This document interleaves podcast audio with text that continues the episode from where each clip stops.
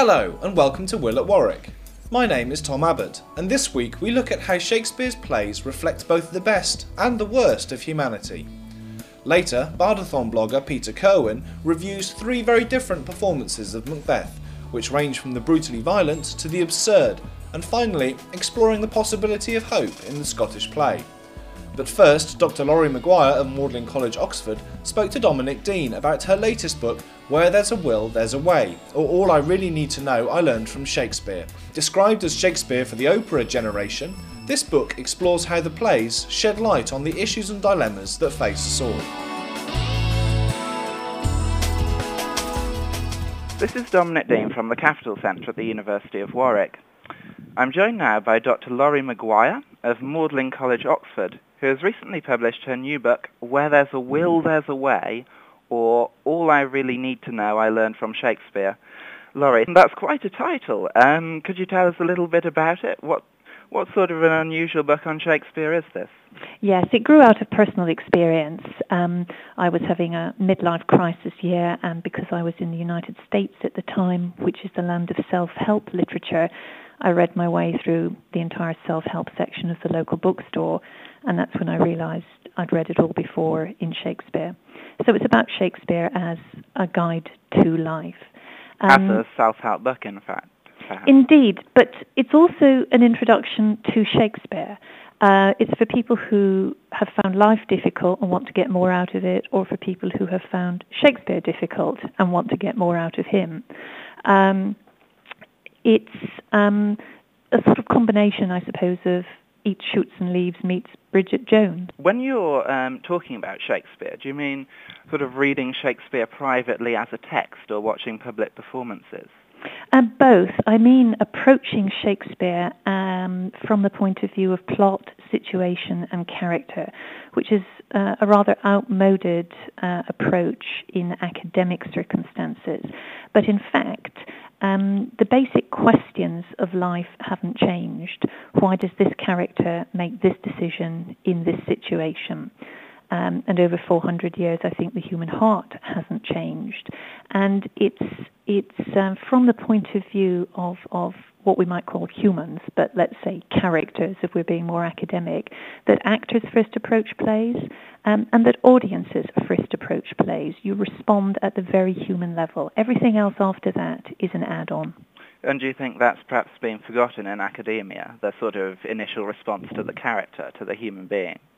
Um, I'm not sure if it's been forgotten so much as downgraded because, of course, A.C. Bradley, that um, fantastic standard Shakespeare school text that most of us grew up on throughout the 20th century, um, brought that approach into disrepute uh, by turning it into a very touchy-feely um, way of thinking. I mean, for him, it was almost creative writing, trying to work out what was going on in Gertrude's life. And um, you wanted to avoid that in this book? Yes, I think it's possible to have a more nuanced approach to character criticism and not to throw the baby out with the bathwater. So in some ways it's trying to find a balance between the kind of heavy, perhaps slightly distanced um, academic criticism and the A.C. Bradley approach. Is that fair to say? Indeed, yes. That's a, that's a very good summary. And when you're, um, you know, looking for self-help in Shakespeare, which are the plays and characters that sort of stand out most? Well, the entire range of human experiences in these plays. Uh, so we've got 37 or 38, depending on how you count the canon, maybe even 39 blueprints for life. Um, anger, jealousy, racism, broken hearts, dysfunctional families. Um, but certainly, um, the year in which I was first thinking about writing the book um, was a year in which my father was dying. And so Hamlet, um, as a play, um, started to have a new resonance for me. I had never had um, the time of day really for Hamlet when I was a student um, because I just thought, why doesn't he get on with doing what he's been asked to do? Is uh, that a problem in Shakespeare then, that certain experiences um, described in the plays aren't accessible until you've had them yourself?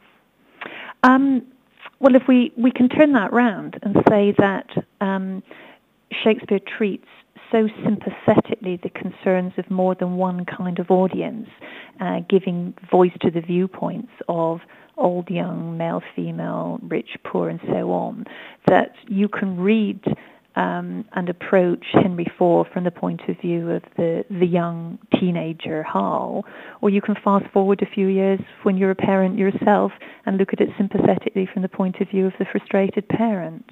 So the div- diversity in Shakespeare is, is strength, perhaps. Um, absolutely. Uh, it allows many kinds of audience members many kind of readers the pleasure of identification with his characters. And you've talked about um, obviously Shakespeare as self-help and um, the sort of need to avoid some of the um, heavier um, recent academic criticism. But there is a, a tradition, isn't there, of uh, psychoanalytic criticism of Shakespeare. I'm thinking of uh, some uh, psychoanalytic and Freudian readings of Hamlet in particular. So does that come into the book as well, or is that Um, something you've tried to avoid? Um, it doesn't come deliberately into the book, but I think what uh, what is is quite interesting is that if you take um, a very eminent psychotherapist like Freud, all his initial case studies were from literary situations. He turned to Shakespeare to illustrate his point. He turned to Greek drama. He turned to Ibsen. Um, we talk about the Oedipal complex as a psychoanalytic phenomenon, but of course it comes from Greek drama. Yeah. So all I'm doing is um, is going back over that territory with, without the psychoanalytic qualification, but my qualification is that I'm a human being, and taking my case studies of life situations from Shakespeare's plays, not from clients. And you mentioned um, some other drama like Ibsen and uh, Greek tragedy, which you know both obviously have connections to Shakespeare. But what is it that makes Shakespeare stand out in a way that other writers don't, as a source of this kind of consolation? It's it, it's a very good question, and I and I've wondered about the possible answers to that. I mean, the the the answers that we normally give um, are, are, clearly not correct. For instance, um, the fact that his plays um, have been so well appreciated over four centuries uh, in widely varying contexts shows that it's not about historical context. These are not Elizabethan plays. Uh, the fact that they've been so well appreciated in so many languages in translation shows that the thing that we appreciate Shakespeare for, uh, one of the things we appreciate Shakespeare for, his beautiful poetic speech, is not what makes him durable. And I think it is this interest in the personal, in the psychological, uh, which which is actually not a typical um, Renaissance dramatic interest. It's it's an irony that we hold Shakespeare up as the paradigm of Renaissance drama writing, but in fact, his interest in human motivation um, sets him apart from the Marlowes and the Middletons of the world. So would you agree with the sort of timeless quality of Shakespeare then? That's what makes him special.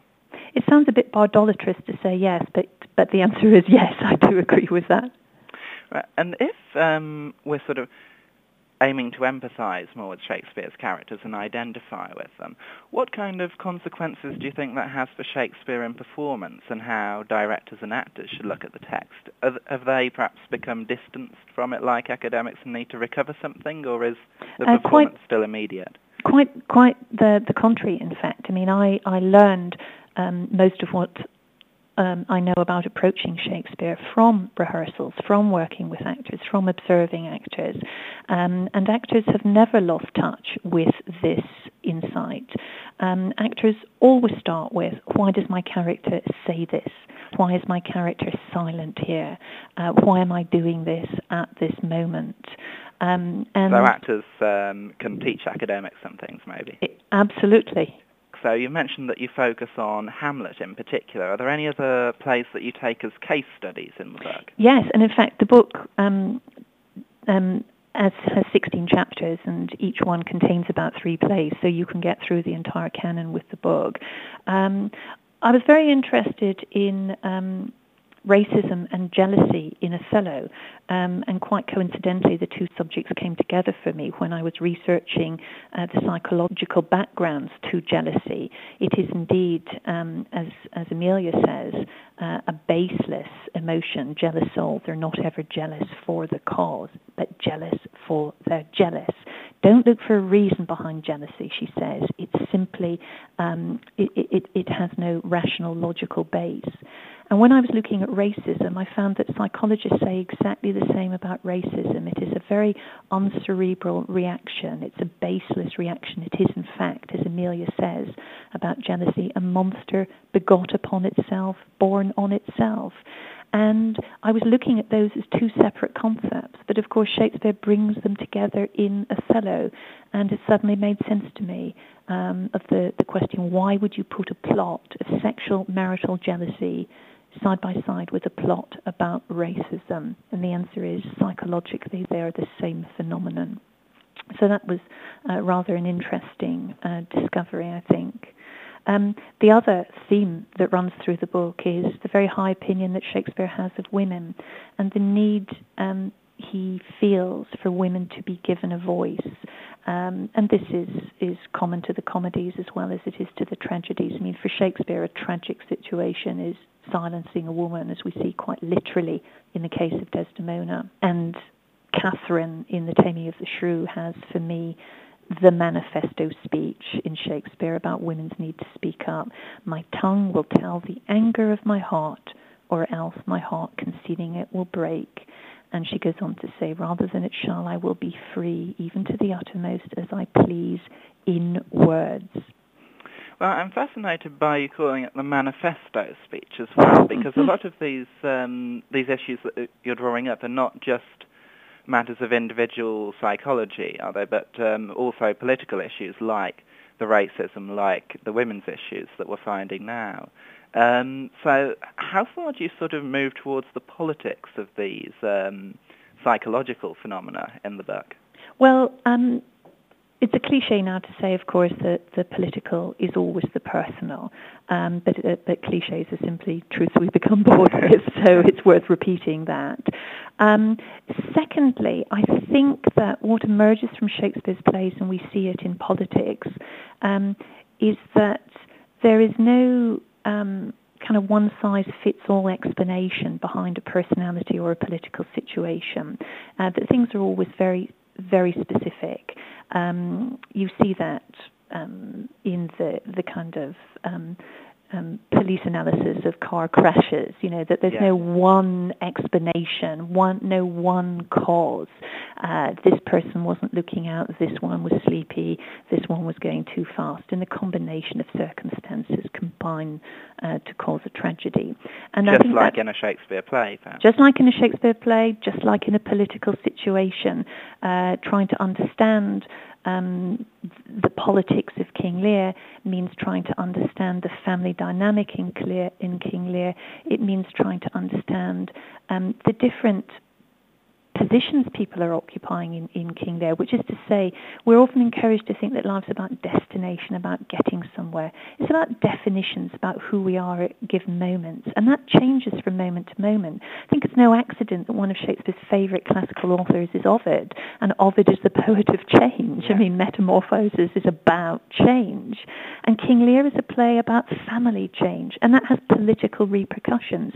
But it starts off with an elderly man feeling unloved, taking early retirement. It starts off with a young teenage daughter who's ethical, self-righteous, principled, inflexible, all the things that teenagers are.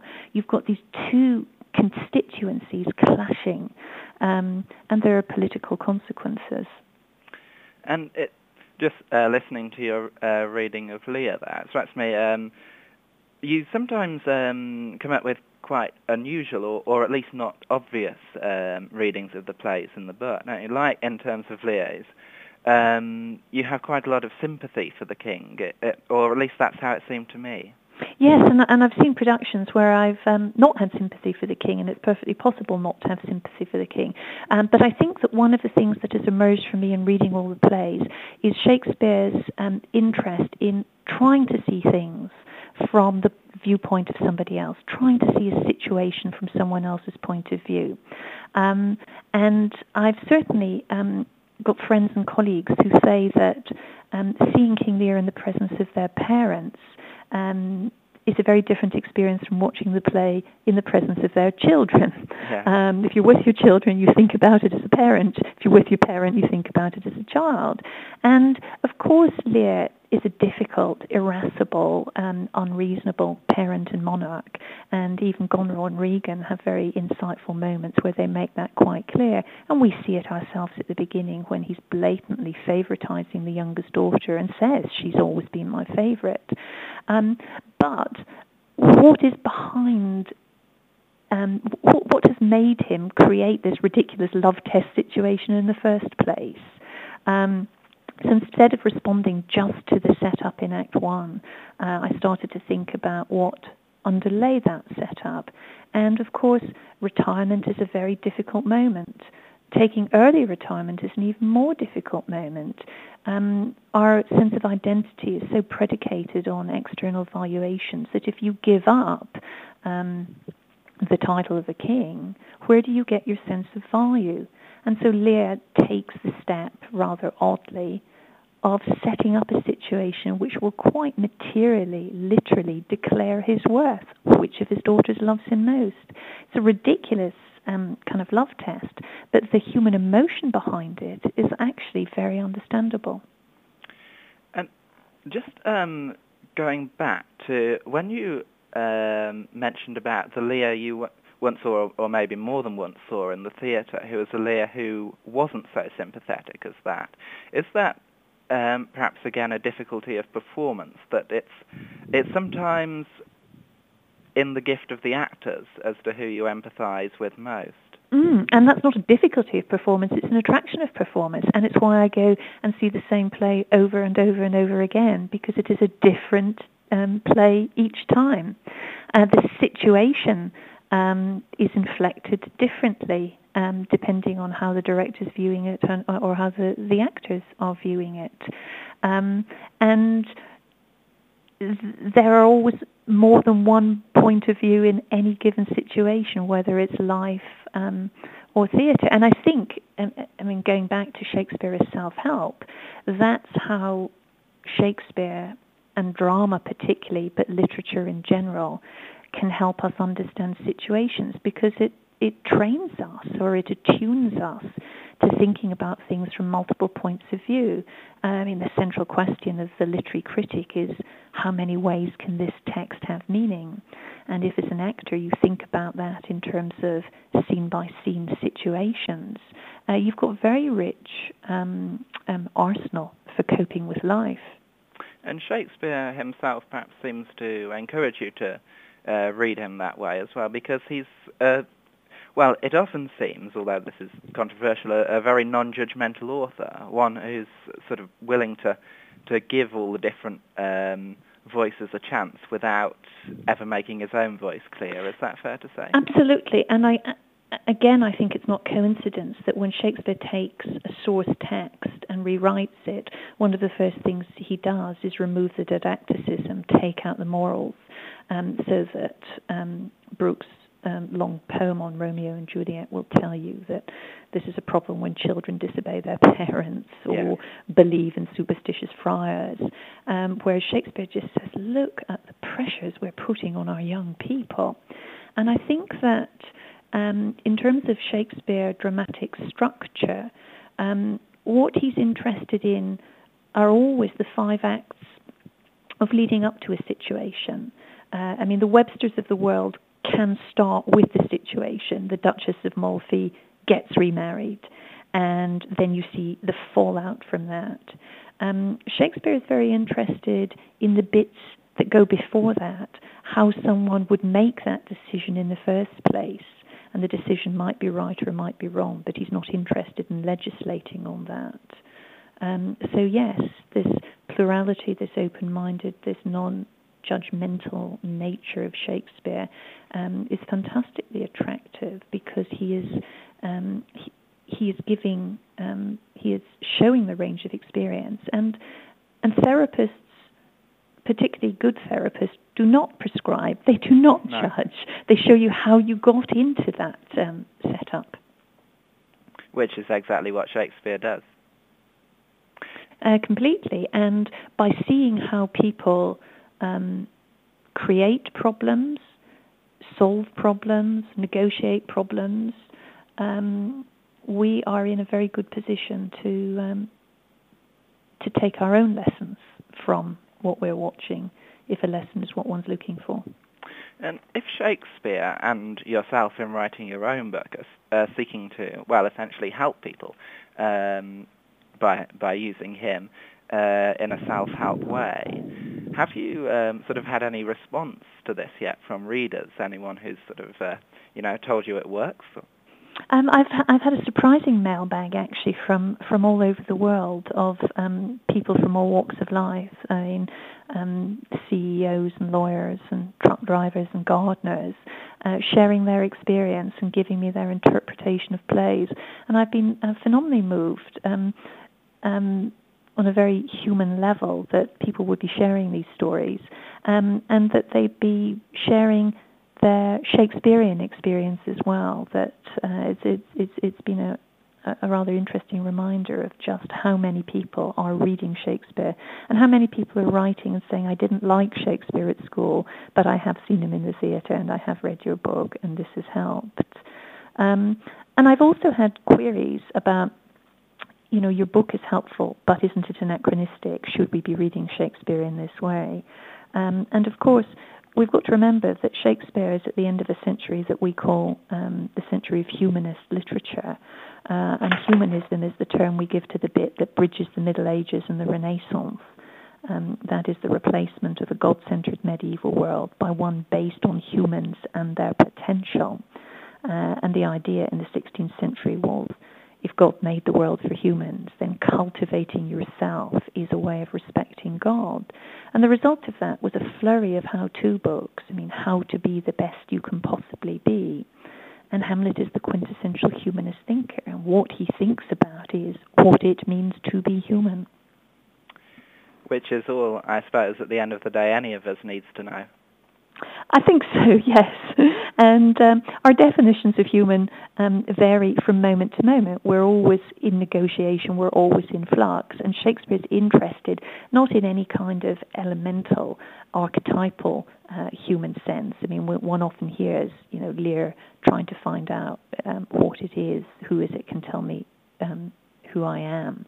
Uh, but he's interested in the human self at specific moments. I mean, what happens when a black man marries a white woman in Othello? What happens when a talkative woman marries a feisty man in Taming of the Shrew? These are very, very specific moments that always then um, put our definitions of ourselves into temporary crisis as we renegotiate.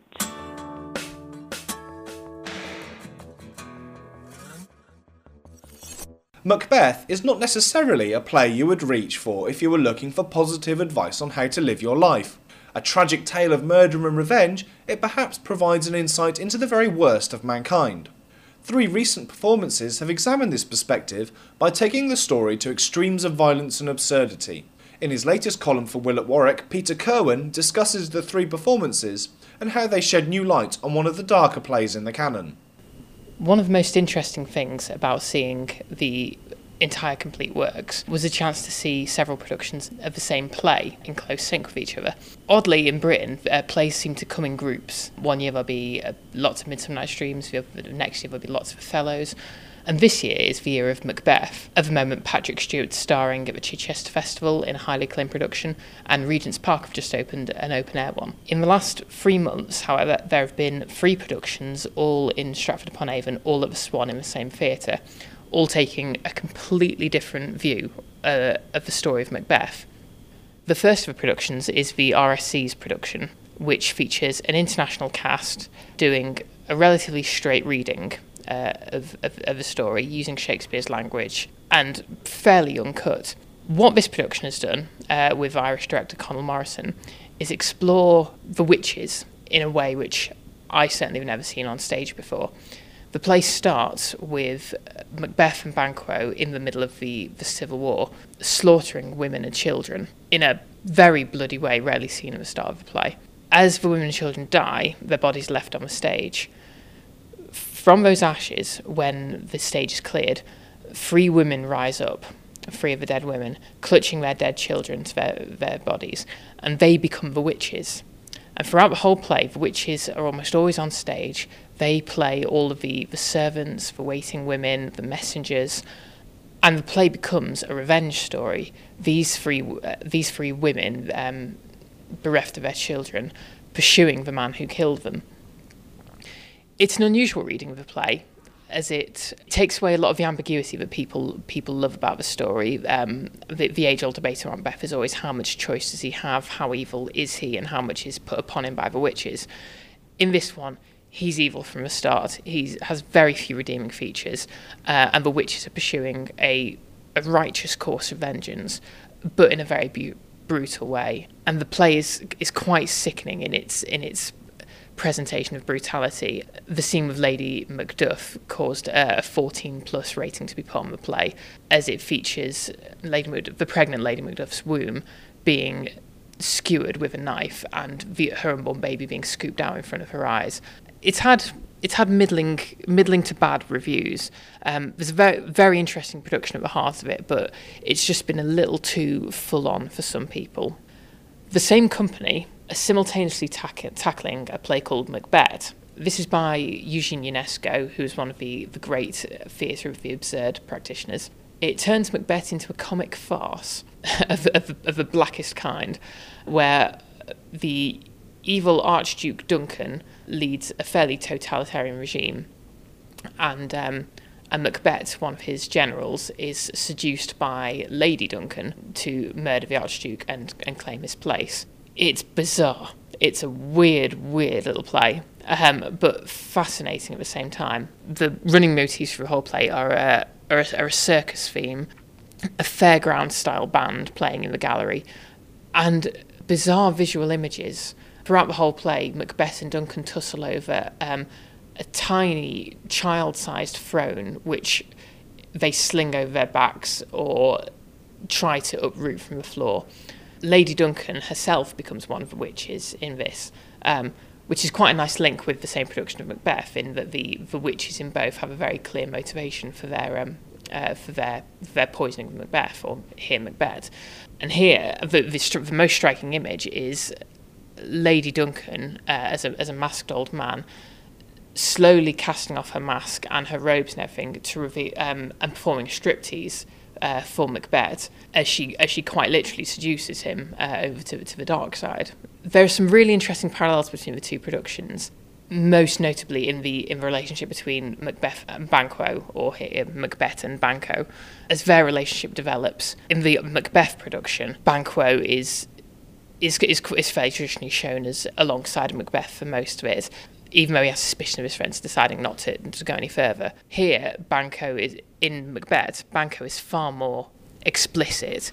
He he assists in the, the murder of Duncan. Macbeth is so threatened by the idea of Banquo's descendants taking over him that he uh, he castrates uh, Banquo on stage before Banquo comes back to haunt him along with the ghost of Duncan. The third production, which uh, was one of the final productions in the Complete Works Festival, was by a Polish company whose name I struggle to pronounce, um, Theatre Kozła, um, which translates as Song of the Goat Theatre. This is a fascinating company who work internationally, primarily with Polish actors, but they, they also run courses in association with, uh, with an English university. A big element of their company is made up of members of a of a group who've spent the last 20 years retracing and rebuilding um, the music and heritage of a, of a lost culture, a small civilization that was that was that was flooded uh, 100 or so years ago. And this this company's work is is partly designed around recovering their their music and their ways of communicating. This production was a, a work in progress, um, which is scheduled to be ready in time for April 2008, and was presented as a series of scenes and moments based on Macbeth. Uh, they would take a keyword such as crown, castle, ghost, and show a scene based around that. It's a production which is almost impossible to do justice to in description because it was the music of it which was more overwhelming than anything. The play opened with the entire cast sat on hard-backed thrones facing into a circle so the audience couldn't see any of them, and creating, just with their voices, a beautiful range of harmonies as Macbeth and Lady Macbeth paced around the outside of a circle, making their plan to kill Duncan. The music was was sort of empowering more more than anything. Um, very, very, very emotional and very uplifting, but juxtaposed at the same time with one of, with one of the key decline scenes of, of the play, the, the scene where Macbeth does actually uh, um, decide to kill Duncan. The music became an integral part of the text. The actual dialogue was conducted in Polish, um, and there were surtitles, but the music was far more communicative than anything else. And as the work in progress went on, they started coupling this music with physical activity. The scene, which is always written off as the dullest in Macbeth, um, which is the the conversation in England between Malcolm and Macduff, was conducted as forward rolls, the two characters standing at opposite corners of the stage and somersaulting over each other, rolling underneath each other, um, cartwheeling across the stage, often really narrowly missing each other, almost if they were um, dancers. And then later, Ross arrived and again joined in, and there was just these, these three male bodies twisting and turning and, and moving around each other. And then when they combine this with the music and have these harmonies going with this intense physical acrobatic activity, it was sheer spectacle, even as a work in progress. It was an experience more, more than a play. And yet it still came across as Macbeth. The most exciting thing was, was, was brought out of each what was a focus on on war as the great divider of men and the great stimulator of, of powerful powerful emotions and powerful motivations in, in men. In Macbeth, we saw that war was the um, the, the, prime motivation of the plot, the, which the atrocities that caused in war. In Macbett, um, war was the constant. We started in war, we finished with war. Um, at the end of Macbett, Malcolm returned and promised even even greater atrocities in his time, and that victorious people were gra- were gradually cowed by him.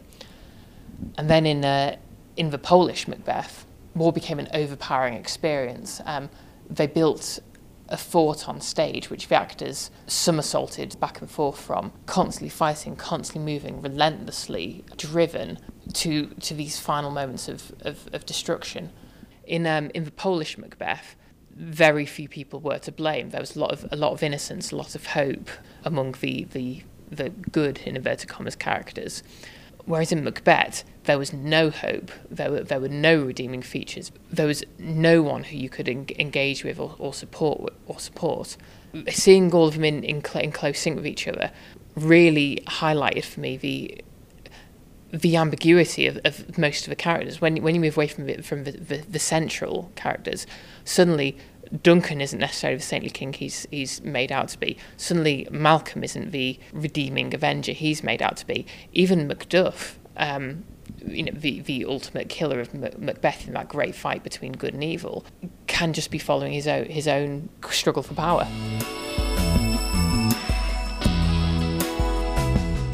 That's all for this episode. Until next time, goodbye.